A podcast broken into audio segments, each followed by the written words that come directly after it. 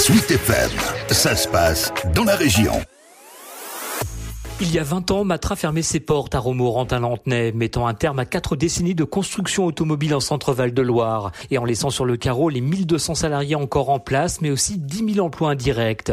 Le coup près est tombé le 26 février 2003, entraînant une déflagration industrielle et sociale qui a largement dépassé les frontières de la Sologne. Pierre Bertou faisait partie de ceux que l'on appelait alors encore les matraciens. Je l'ai vécu avec une très très forte colère par rapport à la décision prise par Lagardère et Renault de sacrifier l'emploi de 1200 50 personnes. À l'époque, il était délégué du personnel CGT au comité central d'entreprise. Alors une colère aussi euh, de la part des deux constructeurs, mais aussi euh, une colère vis-à-vis des élus politiques de tous bords qui ont accepté sans rien faire cette décision unique de casser l'emploi, mais aussi tout le tissu social et économique euh, du Romorantinais. Les élus, justement, en 2003, Jeannie Lorjou était déjà maire de Romorantin. Il rappelle le contexte dans lequel est intervenue cette fermeture sèche du principal pourvoyeur de taxes professionnelles sur la ville. À l'époque, il y avait une tension internationale, les plateformes d'automobiles étaient en excédent dans le monde, les six sites de Romorantin étaient vieillissants et les actionnaires autres que Lagardère faisaient pression sur lui pour euh, recomposer un groupe qui soit homogène entre le pôle militaire et le pôle média. Et la ville de Romorantin, son usine Matra, était un fleuron certes extraordinaire, mais c'était une rémanence exotique. Et surtout tenu par un seul et unique client, à savoir Renault, qui a décidé de transformer transférer la fabrication de la très rentable Espace à Sandouville